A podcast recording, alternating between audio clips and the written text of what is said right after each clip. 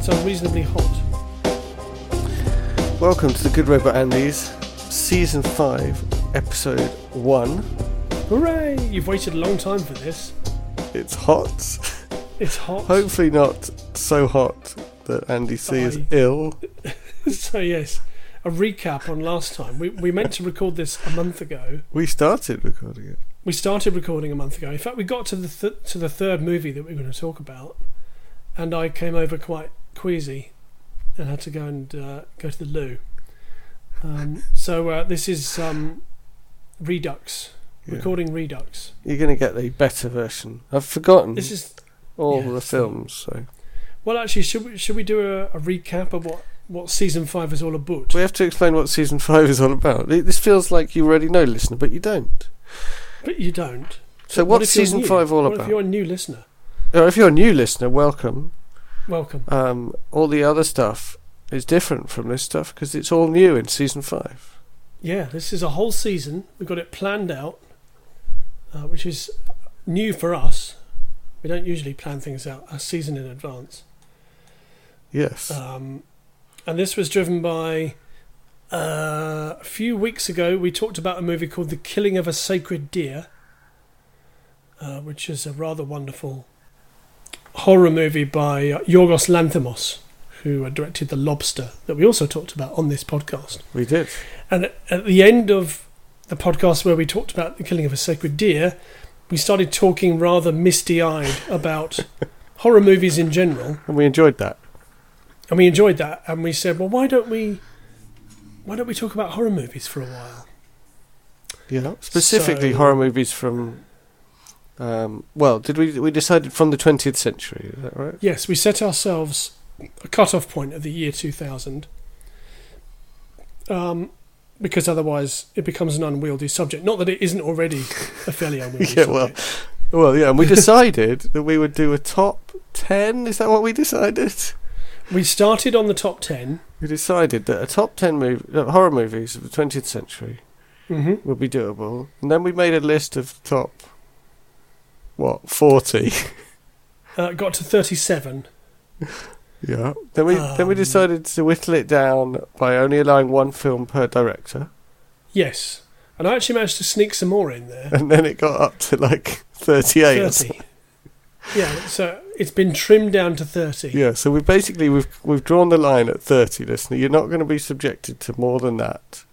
No. We're going to do three per episode in the early part, and then the uh, later films will get more attention. Yes. Yeah, so the last three films, or maybe that will change as we go along. Yeah, But at the moment, the final three films will get a podcast of their own. yeah. So every single one of these thirty is like horror gold. So get really ready. is, We're not yeah. going to tell you what's coming up, Strap yourselves in. but strap yourself in for season five, where you're going to find out um, or reminisce about the greatest horror films of the 20th century. I feel like some music should kick in. Well, maybe it should. Maybe I'll edit some music in um, here. Dun dun dun. Ah! How's that? Yeah, I mean not copyrighted music. Well, I mean that was pro- that was probably copyrighted, yeah. but as I did it with my mouth, I think we can get away with But it. yeah, although, your expression of an idea is not subject Yeah. to copyright. It's okay. although people just singing "Happy Birthday" in a movie incurs a license for the song "Happy Birthday." Mhm. So Well, it's um, it's a nice problem to have, isn't it? That someone's listening to your podcast, so they sue you. yes, yeah, I suppose so. I mean, it's not it's not that nice a problem to have. So um, let's just briefly talk about briefly talk about my selection process. Well, actually, our selection process, because some of these things were suggested by listeners. Yes, Um, some are suggested by your good self and my by good self. our friend Pete, hmm who suggested a couple. Um, obviously, the 20th century is a, a long period of time. There's been a lot of horror movies. Has to be said, most of them in the latter half of the 20th century, although not all of them. hmm Um, and I was looking at what I was looking at was films that you know changed the landscape of cinema, changed the Mm. landscape of horror. Mm. um, made a big difference to the way that people made films or the way people talked about films. Went to see films, um, and some are by you know directors on their first outing or very early in their career, and some are sort of mid-period stuff. Um, and there's also a couple of things that are probably atypical of, of a director's output, Mhm. but have been included because they are iconic. I think uh, we'll probably see quite a high hit rate of um, films that change the the artistic world, um, the the the and the world of of movies wider than horror than you will Yeah. in other genres. Maybe I think horror quite often can lead in some of this stuff, not always. I think it does, yeah. I think that uh, because you can make a variety of different types of movie as a horror movie, and in, in the list we have sci fi horror, we have comedy horror, we have the zombie genre, we have the werewolf genre, um, we have the sort of body horror, um, uh, we also have psychological horror movies. Um, and some a bit of uh, bit of gory stuff as well. Don't give too much away. No, no, no, I'm not. No, I think we should crack on. Actually, Yeah, so the only other thing to say is, listener, we want to hear from you. Uh, we want to hear from you what should be in the top 30, what is, in particular, what should be number one. mm. Um, we'd like to hear from you where we've got it right, where we've got it wrong. yeah, definitely. So, um, you know, Please flame us, and, and we'll tell you why you're wrong. it's- you should definitely toot at me on mastodon.social. And you could tweet me. Uh, can people find my Twitter on um, on the Good Robot? It's all on the About page. Let me just Okay, click- so check whether yeah. my Mastodon is on the About page. I may not have added it. You can, Okay. otherwise, you can tweet me if you must. Mhm. You can also tweet the Good Robot Andy. You can tweet the Good Robot Andys. They should have a Mastodon account. Maybe I'll make them one. Oh, no, that'd be good. Yeah, you Um, can't actually. I, I will add. I'll add my Mastodon, and I'll Okay. try and make a good robot Andy's Mastodon if I get round to it. Woohoo!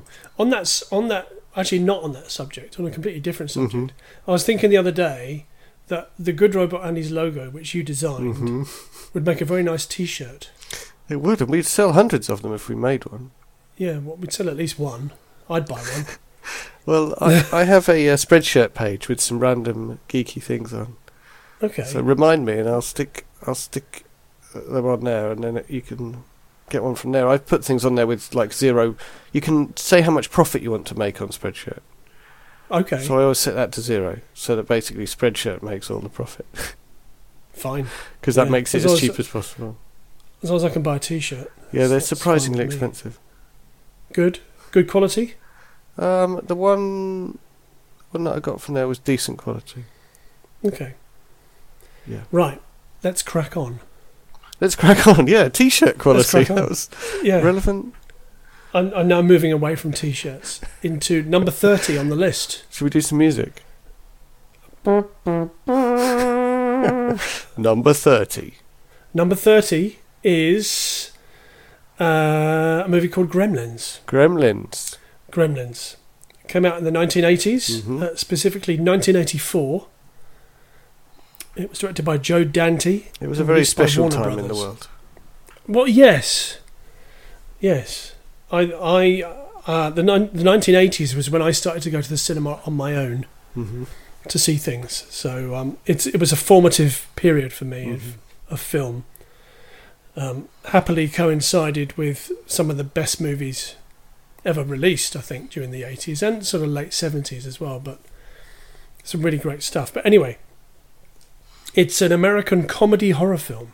So we're already into the realms of comedy horror at number 30. Straight away, Straight away, with a bullet. genre It's a hard genre to get right, but there are uh, at least two more in the list of comedy horror Oh, films. all these hints. What, what they are, um, but at least two more, possibly more. Listener, it's Um, like a it's like a complex uh, horror movie plot that you can piece together. What's in the top thirty? Yes, you can you can try and think. Well, I wonder if it's that. I wonder if he's chosen that film or that one. Um, uh, so, Gremlins is about a young man who receives a strange creature called a mogwai as a pet, which then spawns other creatures who transform into small, destructive, evil monsters.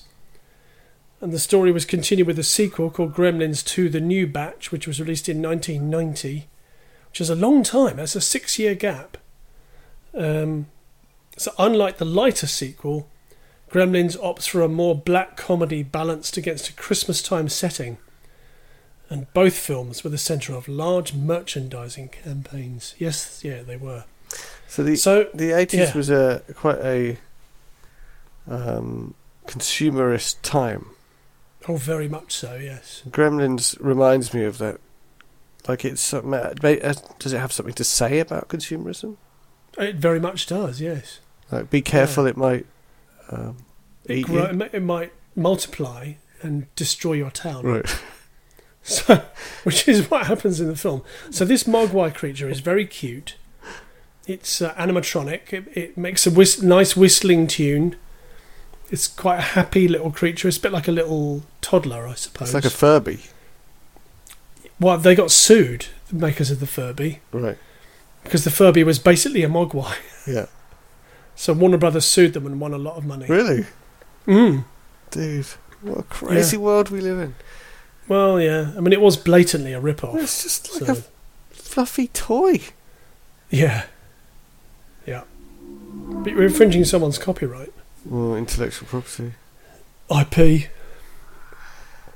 Yeah. Um, Uh, so should this we cute abolish little it creature- while we're here? Just when Yes. yes. part way through the top thirty horror films of the twentieth century, can we also just Yes. abolish copyright?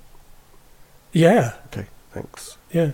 Yeah, okay. Continue. Let's do that. Um, so this creature comes with stipulations. And those stipulations are that you must not feed it after midnight. You must not expose it to sunlight. And you must never ever get it wet. And of course, at least two of those things happen very quickly. Mm-hmm. So um, Mogwai has a snack after midnight, and also gets some water dropped on him. It maybe, Huh. and then um, these little what look like little pods. It looks like it's in great pain. Actually, it's sort of thrashing around. These little pods pop off its body, and they grow into little eggs. And then out of these little eggs grow these hideous-looking creatures called gremlins. Um, and they proceed to uh, tear the town to pieces. They slightly remind me of the alien out of Alien. Yeah, they're a little bit like that. They're they're also animatronic, or maybe sort of puppet puppetry going on there. Mhm. Um, and they uh, they have a they try and mimic human speech, which is quite creepy. um, saying things like "yum yum," stuff like that, which is very amusing. And um, they uh, yeah, so they proceed to uh, basically destroy the town, and um, are only saved by uh, Billy, who's the main protagonist of the film, destroying them with sunlight because sunlight kills them. Uh, and uh, Joe Dante, who is a um, you know, sort of has has been working in the horror genre for quite a long time. Is that the director? Yeah. Uh, he uh, he brings a great deal of glee to this film. There is You know, Glee, definitely. I remember the Glee. it's gleefully destroying small town America. Uh, there's a scene where uh, an old lady who has a chair lift, a stair lift rather, she um, goes to answer the door to what she thinks are carol singers. and there's a bunch of gremlins outside all going la la la la la la like that. And she uh, is like terrified, and they run inside and um, destroy her stair lift so that she flies out of the roof on it. It goes up the stairs really fast, Uh-huh. and it's quite you know it's quite dark and disturbing. Uh, they also invade the local bar where they demand loads of alcohol, and one of them does a flasher thing, and you see its little gremlin bits, and it's funny and really messed up. Um, and uh, there's also there's also a totally fantastic forgotten scene. You've forgotten that bit. Yeah. There's a fantastic scene in Billy's house where he takes on two or three of them at the same time. Actually, his mum is there as well, and she's losing her cookies about these things that have invaded their house. Mhm. So he takes one out with the cricket bat, which is amusing. And, and you know, what's an American doing with the cricket bat anyway? But anyway, That is weird. I think a cricket bat is actually a good weapon for taking out gremlins. Yeah, better. Probably than better than a baseball. Yeah. bat. Slightly more Um, heft. I think you need that much, You need a bit of heft. and you need a bit of width. Yeah, definitely. Um, he then stuffs one in the microwave and turns it on, whilst it's tapping on the glass, and then it explodes inside, which is very amusing. Who hasn't wanted Uh, to do that with their little sister? Uh, everyone, I hope, has never wanted to do that. um, and that's basically the tone. It's um, it's it's kind of anarchic. Mhm. It's uh, it, it certainly appeals to fans of uh, the BBC's show The Young Ones in Mhm. terms of its anarchic violence Mhm. and uh, penchant for things blowing up and things exploding and general just nastiness, but nastiness with a with a sense of humour. All There's definitely a wink at the audience, although all of the actors are keeping it straight Mhm. You know, there's no winking at the camera. It's it is very much played for laughs. You know, it's um, it's light. Mhm. It's light stuff. So we got we got three uh, three films to get through tonight. So, uh, crack on. each film, I need to ask you one question. The question is, what did this? How, how did this change the world? This film.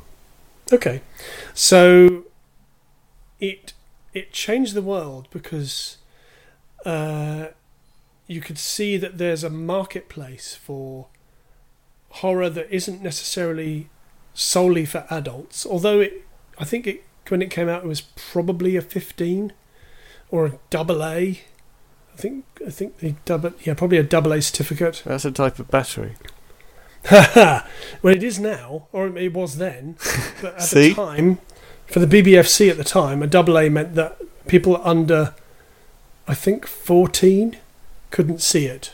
So um, Wow, it was given a fairly high certificate. I, I will check that. If it's I a bit. It's a bit find the uh, gory and you know, Yeah, I mean, it's you it's wouldn't. bit adult. I, it's not a PG, No, and because the 12 certificate didn't exist then, that's the only one you can give it. I guess yeah, they would have. They would have been going if they made it now. They'd be going for a twelve, and they'd probably have brought it down slightly to get that. Yeah, I think so. You'd have less. Um, you wouldn't have a. Sh- I don't think they would allow the shot of the thing in the in the microwave anymore, Right. in case people get ideas. What about their little sister? Yeah, or their hamster or something. Cool. So just for the record, Y- yes. I, I definitely wouldn't put Gremlins in the top thirty. okay. It's fine. It's it's mildly amusing, but it's frivolous. Okay. Dokie. Thank you very much. It's a good thing it's your top thirty. Yeah, it is, isn't it? Uh, Shall we move on to the next Yeah. one? Yeah. Okay. This is one you haven't seen. Yeah. Um, this So I is at can't criticise and spoil it. it's at number twenty-nine. Number twenty-nine. Number twenty-nine, and it's a movie called Near Dark. Uh-huh. Another another eighties movie, nineteen eighty-seven. Uh-huh.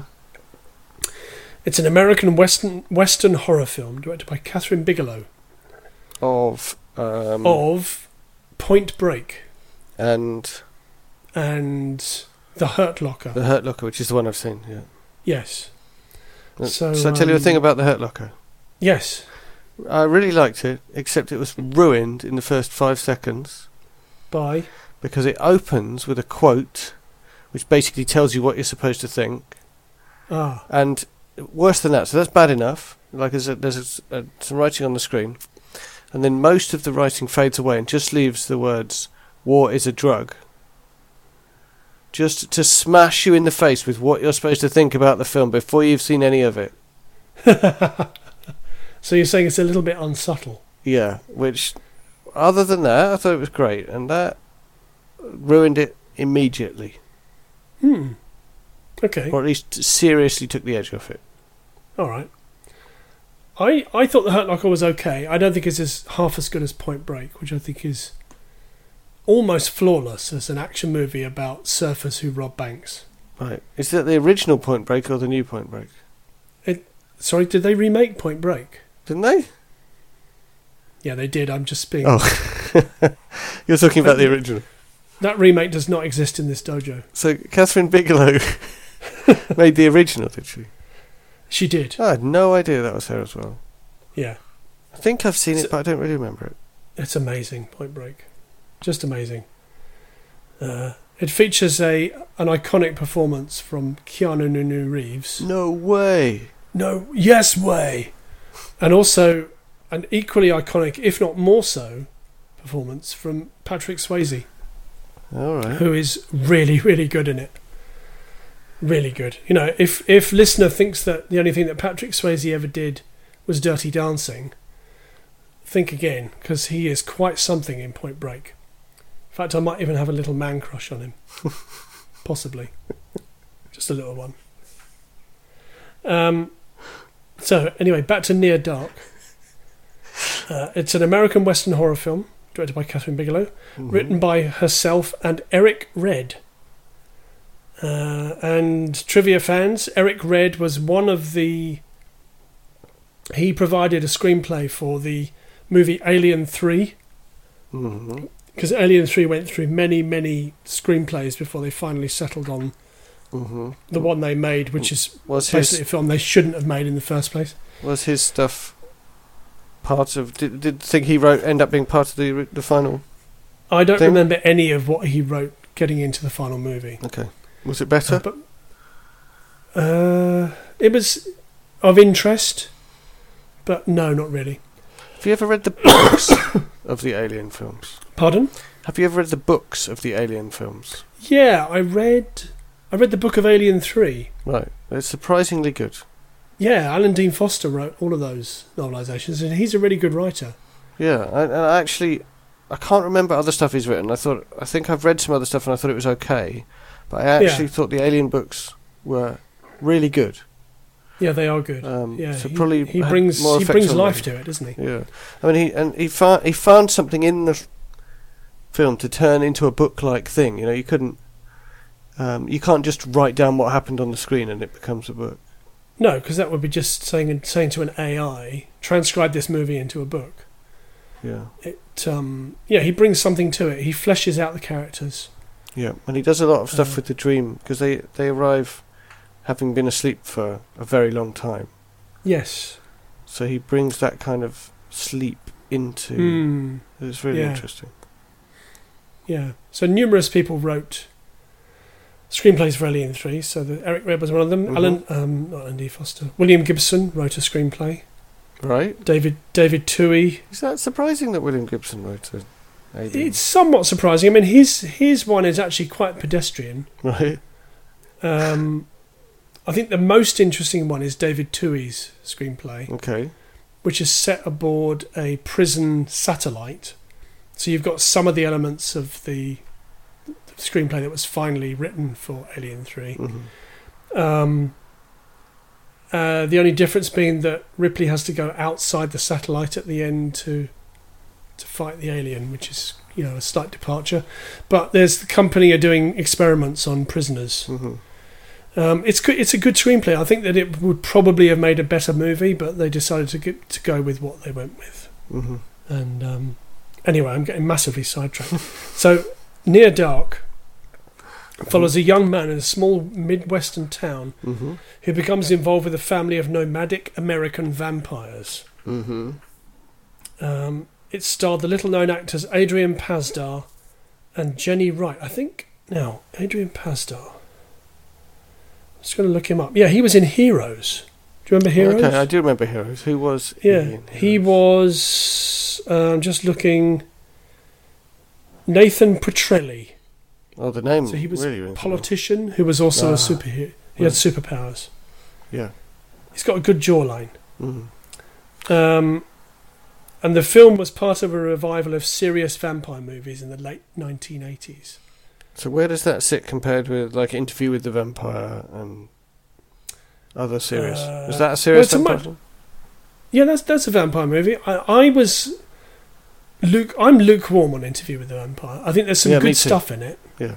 I think Tom Cruise is appalling in it. He's he's mis- alright. he's really miscast.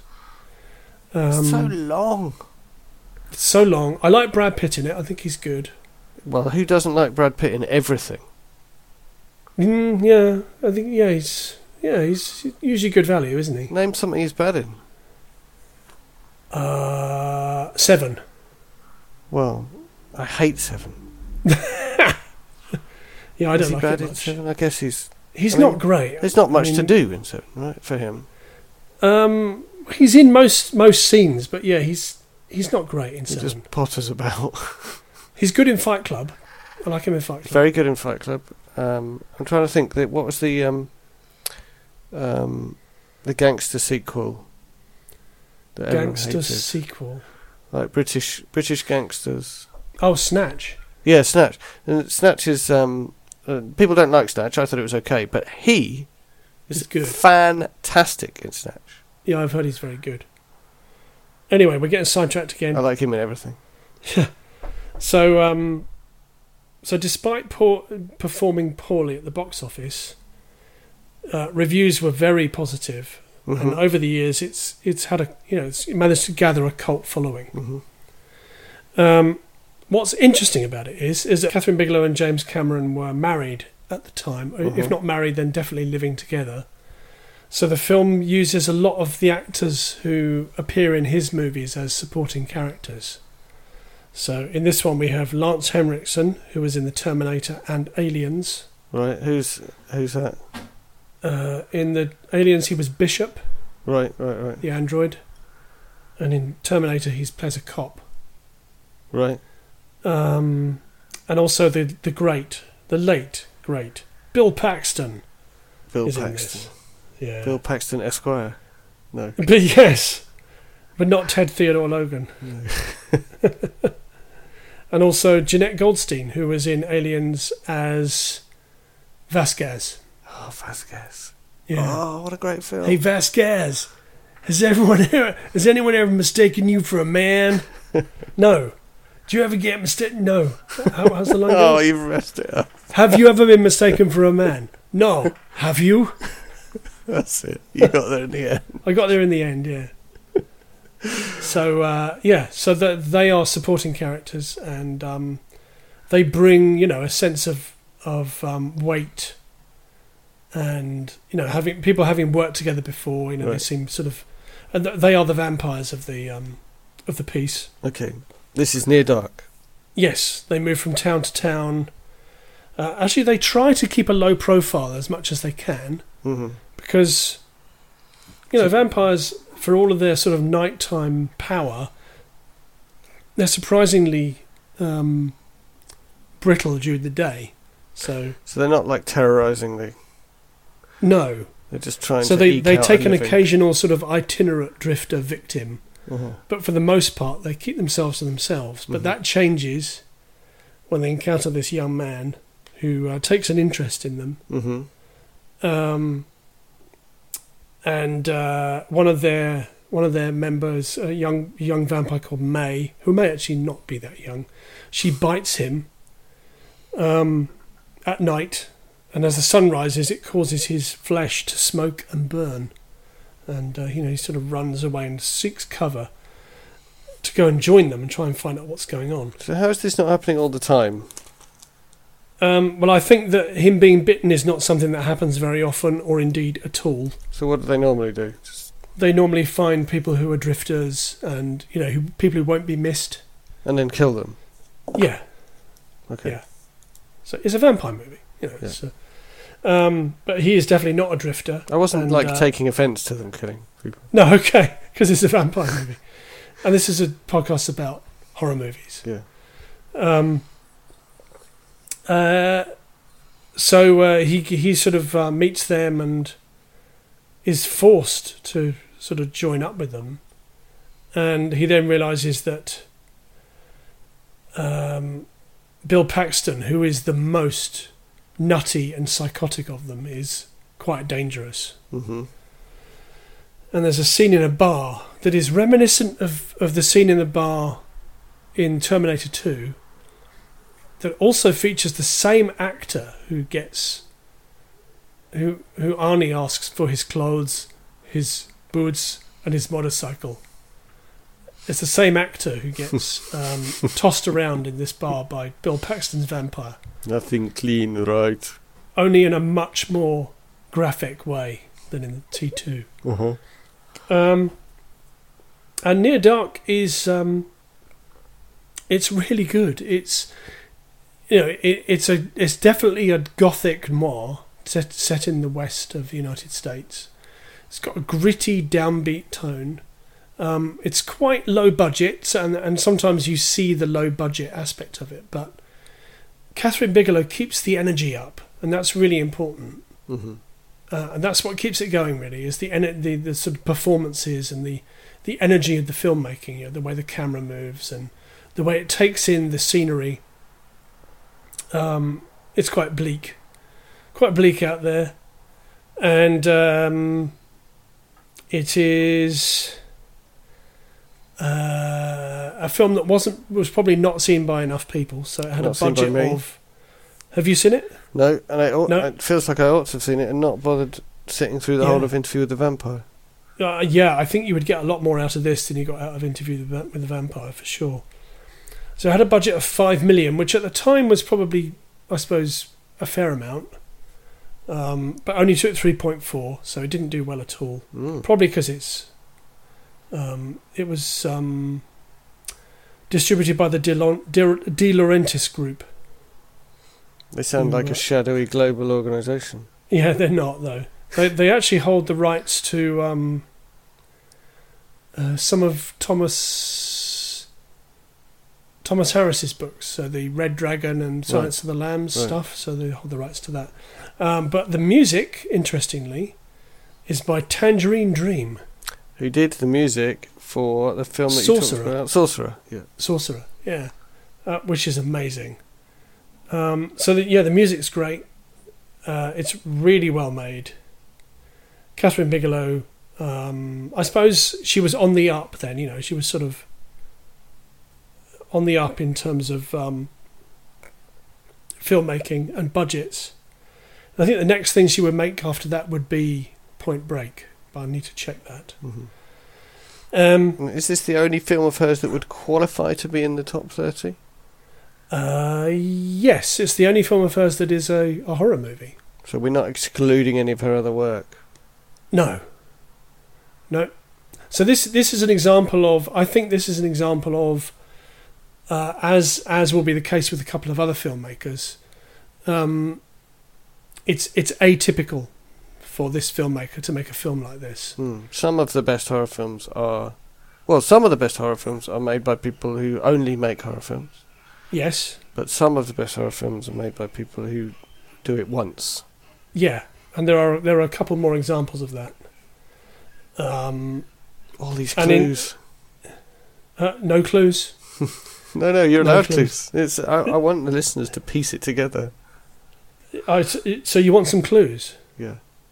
But only Okay, so subtle the- ones. There are a couple of examples of that. hmm Uh, one of them was remade during the 90s, I think. Oh, that's too much. That's too easy. Okay. I, I know that one. The other one was heavily criticised by its author, um, even though it's one of the greatest horror movies ever made. Okay, I think I know what that one is as well. But these are good clues. I like this. Okay, that's that's all I'm going to say about those, really. but they are both massively influential. Uh-huh. Okay, so about Near Dark, the Okay. question again: um, How did this change the world? Uh, why is it in the list? That kind of thing. Okay. Why is it in the list? Um, it's in the list because it is very influential on uh, things like Alan Ball's. Uh, is it Alan Ball? Yeah, Alan Ball's show. Um, oh, I forget what it was called. There was a movie, uh, sorry, not a movie, a TV show set in the deep south of America, all about vampires. Was it something about blood or Oh, True Blood. True Blood? Yeah. Yeah, it's massively influential on that. It's hugely influential on That seemed really good, True Blood, but it was too racy for me.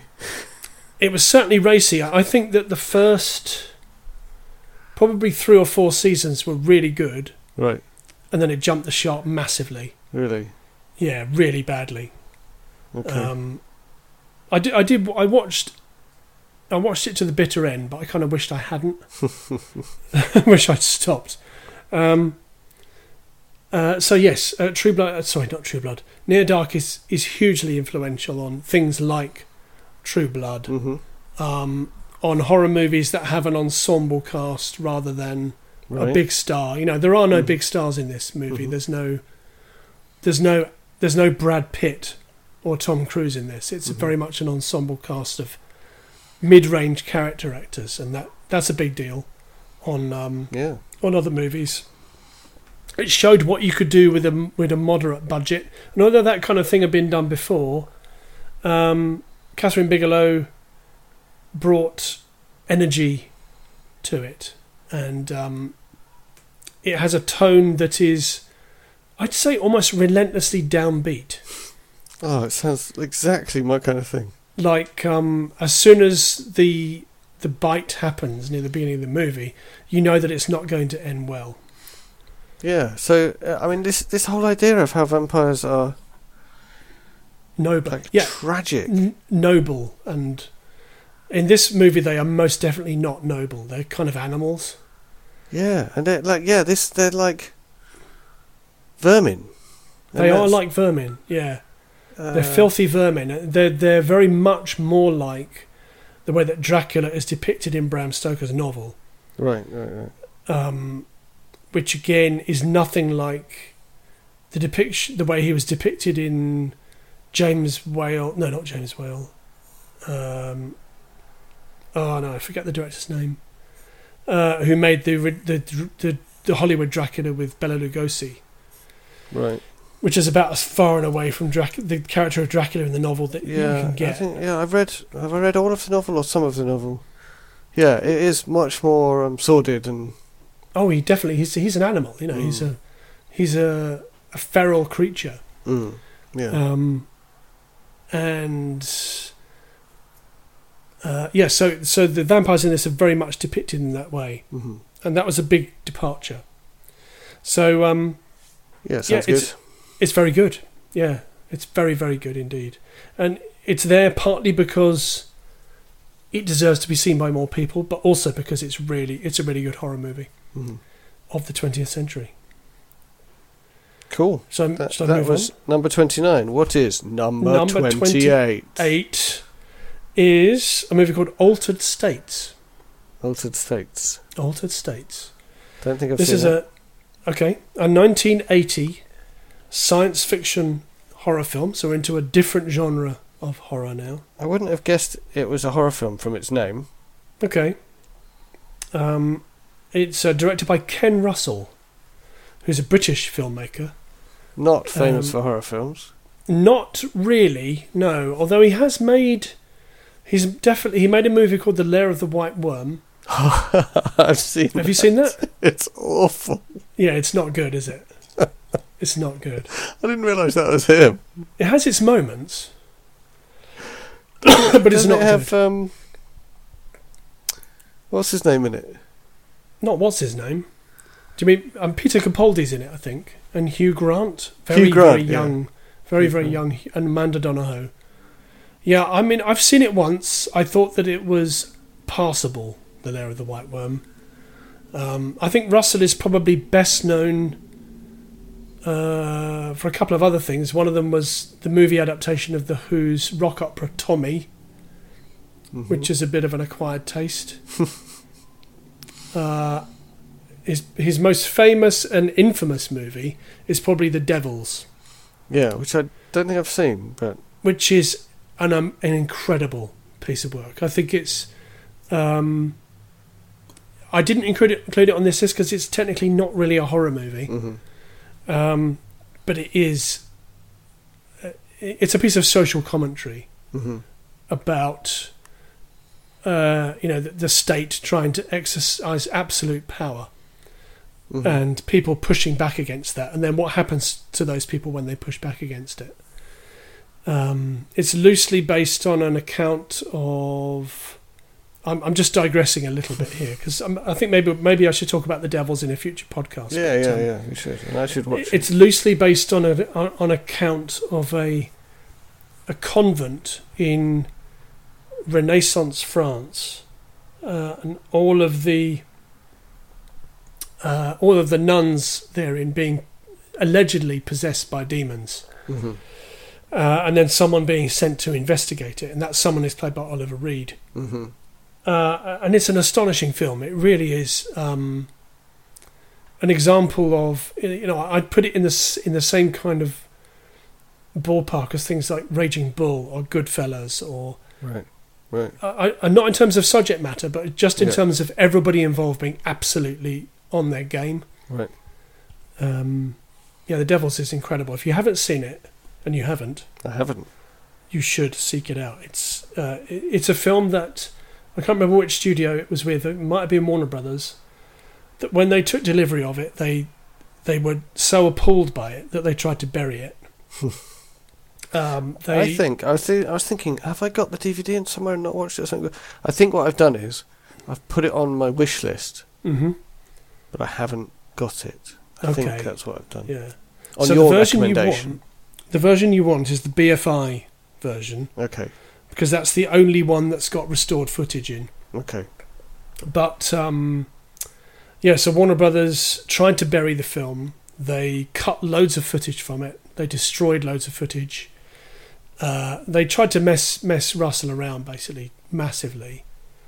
Uh, it eventually got released in a very cut down version, and the the BFI version that was released a few years ago on DVD is the only one that is as true to what he wanted to do, even though it's not complete. Right. Um, but it is an. It, I watched it when I was a teenager, probably. I didn't fully understand what was going on in it. Mm-hmm. I found it to be quite lurid and shocking. Mm-hmm. But I watched it probably about ten years ago, and I was just blown away by it. Right. You got it. Yeah, I got it as an as an adult. I got it, absolutely got it. Mm. Yeah, it's, it's fantastic. Anyway, on to Altered States. Um, so the film is uh, is adapted from uh, che- uh, Paddy che- che- Chayefsky's novel. It was his Mhm. only novel, and it was his final screenplay. And they're both based on John C. Lilly's sensory deprivation research conducted in isolation tanks under the influence of psychoactive drugs like mescaline, ketamine, and LSD. So these, Mhm. The novel and the film, are based on real events that happened, where somebody took drugs and then cut themselves off from the real world to see what would happen. Mhm. That Sounds like a good idea. It sounds like a fantastic idea, yeah. Uh, so it marked the film debut of William Hurt, who is a fantastic actor. What's he out of? Uh, he's been in loads of stuff, William Hurt. Um, I'm not really sure if he's been in anything that you might have seen. I Oh, don't hang know. on. Hang on. Uh, no. I'm trying to think if he's done anything by David Cronenberg, and I'm not sure that he has. Yeah, he's been in. He was. I, he hasn't really done much lately, but he was very big in the 80s. He did a Yeah, I really strongly know the name. I'm sure I've seen stuff. But... Yeah, he's a fantastic American actor. hmm Um, uh, so yes, the debut of William Hurt and Drew Barrymore Ah, uh, when she was tiny, presumably, because she's pretty young in E.T. But this was made in 1980.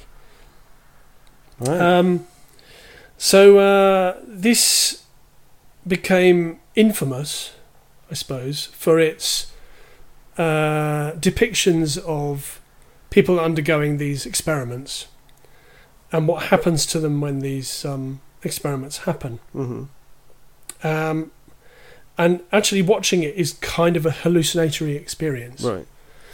along with it being creepy and messed up. hmm And um, so what happens is he decides to William Hurt's character decides to he's studying schizophrenia.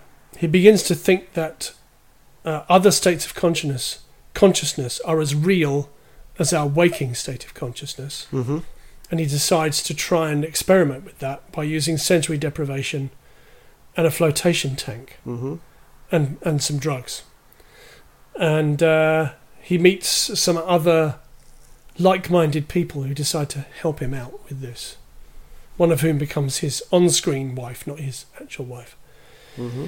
Um, so he uh, he decides to experiment on himself, and what happens is he starts to regress in evolutionary terms.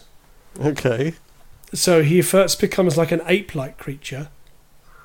And, you And can runs see, around You can see this, like Yeah, yeah, you see everything. Yeah, changes. yeah. Okay. uh, and then um, kind of almost regresses into a kind of protozoic blob type thing. Okay. Um, and it's uh, it's really nuts. Mm-hmm. Doesn't It's sound like really- horror. Uh, No, it, it has horrific, uh, definitely has horrific elements. So, you know, Mhm. science fiction horror. Mm-hmm. Um, I think what makes it interesting is um, Ken Russell's, uh, again, you know, sort of bringing his. There's also. Russell's filmmaking is almost hysterical in the way Mhm. that he does stuff. And he brings that here again to great effect. Um, I think I, this is another one I've only seen once, Mhm. uh, quite a long time ago, but really, really enjoyed it. Thought that it was you know, visually arresting and scary and thought provoking um, because even though the stuff that happens in it is kind of way out there and pretty crazy, Mm-hmm. you buy into it because the actors are again not winking at the camera. Right. They're all uh, the, the performances are already good Mm-hmm. and solid. Right. Um, so uh, it is crazy and a bit horrific, and uh, has a lot of a lot of science fiction to it. Mm-hmm. But it's a lot of fun. I think um, you know Russell was, you know, along with being a fantastic filmmaker, he had an impish sense of humour about him, Right. and that definitely comes through in his movies. So I don't know whether uh, I've seen any of his films. What would I have seen if I'd seen one? uh, shall I have a look at his filmography? Do it. I shall reel some off for you. I'll also have a look at William Hurt's filmography as well. Uh, oh, internets are slow. Here we go. He did a lot of work with the BBC. I'm just looking at his film. See if there's a proper list. Uh, no, there's sort of list by decade. So seventies. Oh, he made Women in Love, which is D.H. Lawrence adaptation. Yeah, I don't think I've seen that. Okay. Um, uh, the Devils, which I already talked about. Yeah, which I definitely should see. Oh, actually, inspired by Aldous Huxley's Huxley's book, The Devils of Loudun. That's interesting. I was thinking of Aldous Huxley because, of course, of the Doors of Perception Okay. Yeah. um, being related to uh, Altered States. Hmm. He did write British that, film yeah. critic Alexander Walker described the Devils as monstrously indecent in a television confrontation with Russell, Awesome. leading the director to hit him with a rolled up copy of the Evening Standard. That's Wow. amazing. I'm sorry. Uh, he then that. followed he followed that up with a period musical, The Boyfriend, with Twiggy. Uh, what's next after that? I'm just not going to have seen any of them. They're too highbrow. Tommy, uh, which is which I thought was okay. Um, Lisztomania, which is supposed to be nuts, which is all about Franz Liszt. uh, and then in the eighties, Altered States. Um, looking through. Oh, Gothic, which is a about Mary Shelley and the Tale of Frankenstein. All right. The Lair of the White Worm that we've already talked about. Ah, which I've seen, of course. Yes. It was Salome's awful. Have you read the Salome's book? Last Dance. Yeah, it's not good. the book is terrible. Is the book terrible? I've not read it. Yeah. Um, and then The Rainbow, another D.H. Lawrence adaptation. That's about it, really. Okay. I'm sorry I led us down this path. Okay. So, the, I mean, the, I think for the 70s, there's some absolute classics. Mhm. I think that probably was starting to peter out towards the 80s. So I think I think maybe Altered States was his probably his biggest movie then. Right. Um, but he remains a he remains a director who wasn't afraid to push buttons. Mhm. He wasn't afraid to just take it that little bit further Mhm. because he didn't really care that much. Mhm. You know, some he was definitely a director who saw the art as the most important thing. Mhm. and um, whether it offends people or not, he wasn't really. Well, I, I don't think he set out to offend people with it. it the story was the story, Mhm. and um, that's how it works. So how did this film change the world or the film world? Okay, how did it change the world? I think that it it showed that you could have a horror movie that had sort of science fiction elements to it, and uh, also have a kind of playful sense of humour about it. Right. So that that's really why it's on the list, and because it's Ken Russell. And Mhm. Ken Russell is a legend, Right. and at times was a genius. Right. At times, but certainly his output is variable. But you But put Altered again- States up there. Alter States is definitely up there. Yeah, I mean that's why it's in the top thirty. hmm It's Cool. good stuff. Well, I, I I think I'm more convinced that I should watch Near Dark. Yeah, you definitely should. Yeah, I mean I hope that listener and yourself will eventually get around to watch all thirty of these at some point because they're all Presumably, worth it. will be approached to endorse some kind of um, DVD box set. Do Oh, they even yeah. have DVDs now? Do we what what? Do they even have DVDs now? Yes, yes, they do. Okay. Yeah, they still make them. Okay. Well, yeah, maybe some kind of e box set. Yeah, If um if you're listening and you want to do that, uh, we're definitely up for it. definitely. Yeah, a box set endorsed by the Good Robot Andys.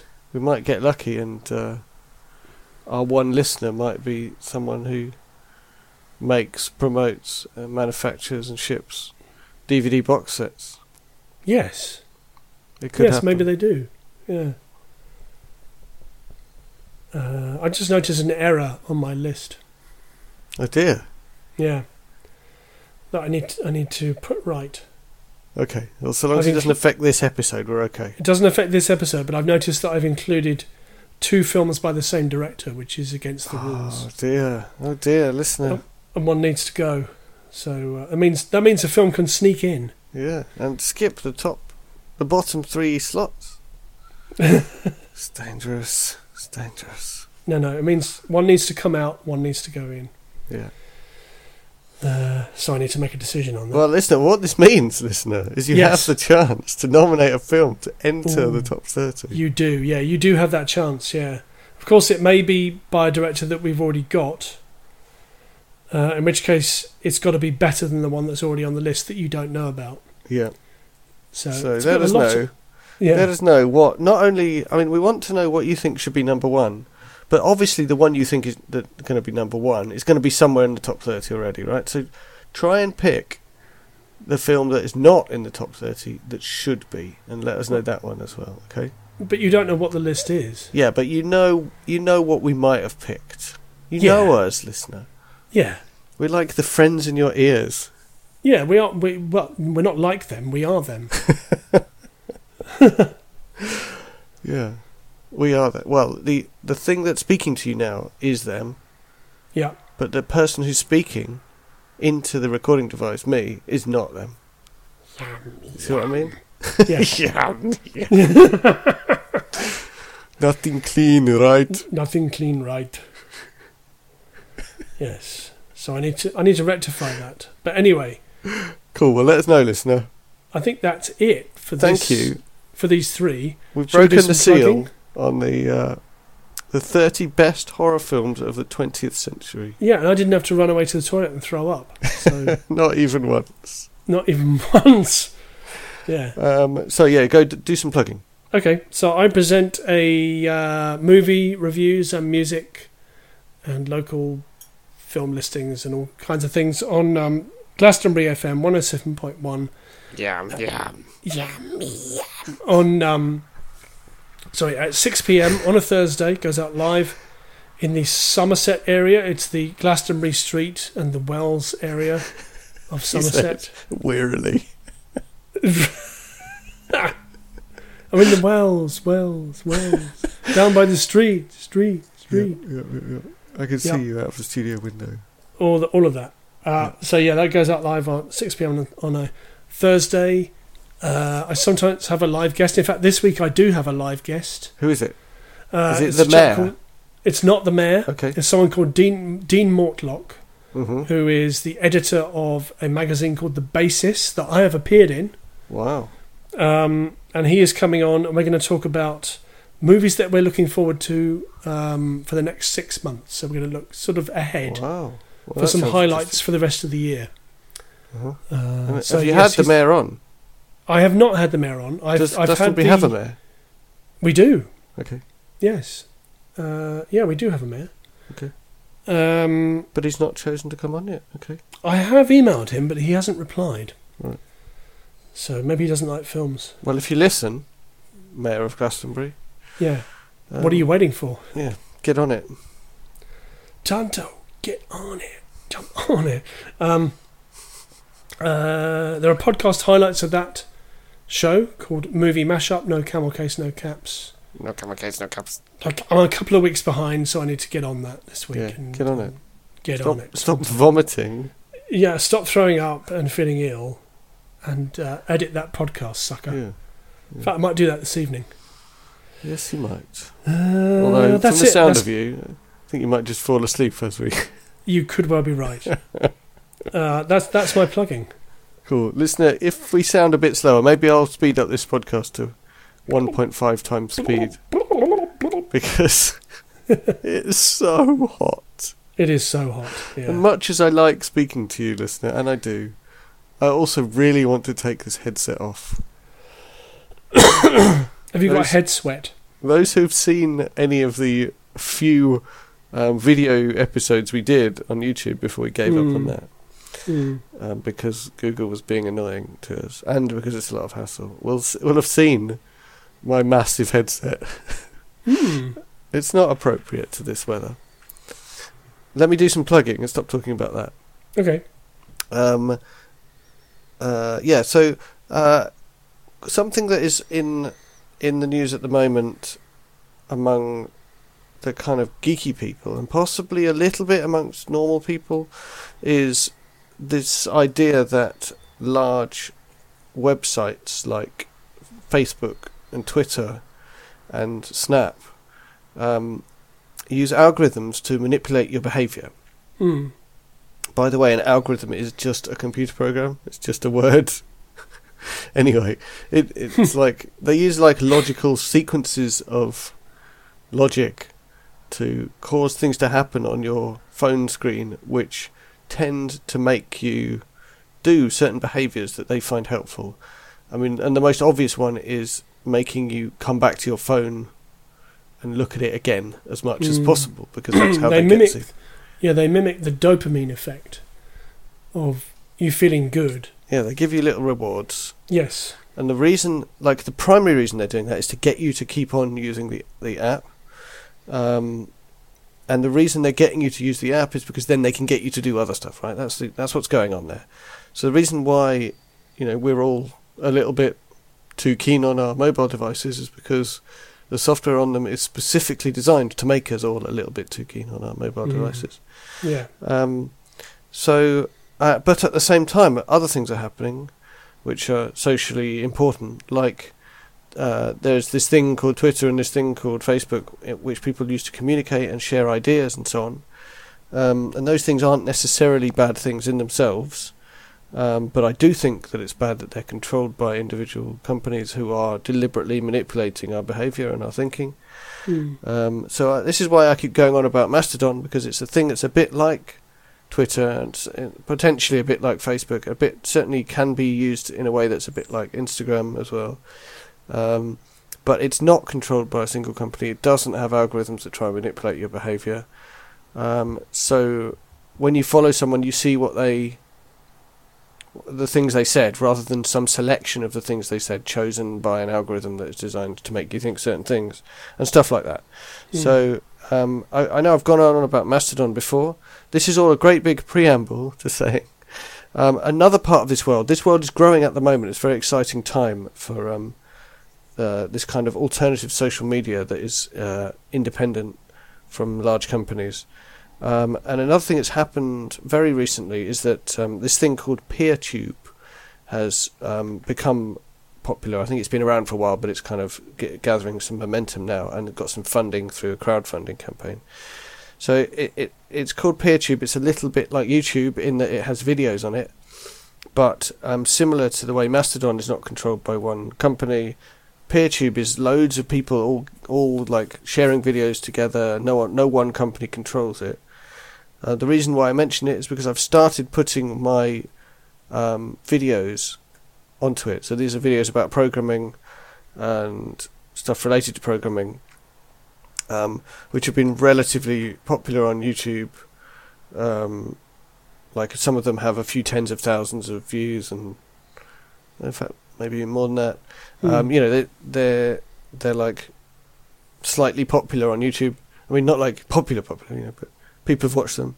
Um, Yeah. So by putting them on PeerTube, I'm hoping that I'll be a tiny little help to PeerTube, um, because I think it would be really good if um, we could still have the social aspects of things like Twitter and YouTube, as well as the kind of um, basic service they provide. Like especially with YouTube, it just hosting the videos is a service that it provides, um, but without the sort of control and manipulation that you get from companies who are making their who need to make money from you because it, their their servers are so huge. They're like a single system. yeah. Um, but in order to make money, they're manipulating us. Whereas we can have a system where um, people can do it either for free or they can do it with um, uh, types of money making that are more sustainable, like donations or simple advertising that doesn't involve manipulation, stuff like that, um, or only involves kind of explicit manipulation, as in showing you an advert. Yes. Um, so yeah, PeerTube. Check out PeerTube. cool. You could duck duck go for PeerTube, and you'll find uh, like a all kinds of people uploading all kinds of crazy stuff. Excellent. It's uh, it feels very uncontrolled compared with YouTube, which where the content is all curated for stuff that's like what you watched before. PeerTube, you see everything. Right. Okay. Well, that's good. It's good and bad. I mean, it's obviously bad because you see a load of stuff you don't want, you, you don't care about. um, hopefully, you don't see anything uh, violent or or unsuitable in other ways.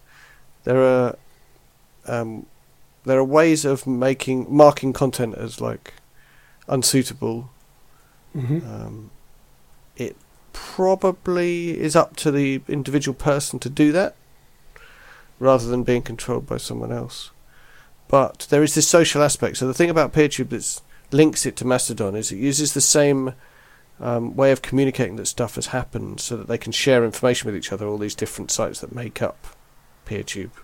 Okay. Um, it uses the same way of doing that that Mastodon does. So actually, you can subscribe to my video feeds inside a Mastodon instance. Um, and so uh, I my videos appear just like another Mastodon user, and vice versa. So um, there, there's Oh, this big network of stuff. Um, where this huge network of independent servers that can all talk to each other and tell each other about stuff, and you can subscribe to one from the other. Uh, it's very exciting. You should definitely Excellent. check it out, listener. Sorry, Cool, that was a- such a long plug. That's no. That's good. That's a good tip for listeners. Check I've out just, re- I've just replaced the um, dodgy movie, by the way. Oh, cool! Just like that. Just like that. You shouldn't say that. Now the listener won't won't let us know what they should what we should replace it with. Oh, yeah, they won't. But they Oh, didn't anyway. it. So well, listener, prove us wrong. Right. Sorry for the massive extra plug. that's okay.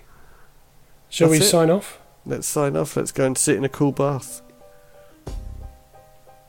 Oh, Or, you know, se- we could do that separately. what's that? Sit in a cool bath.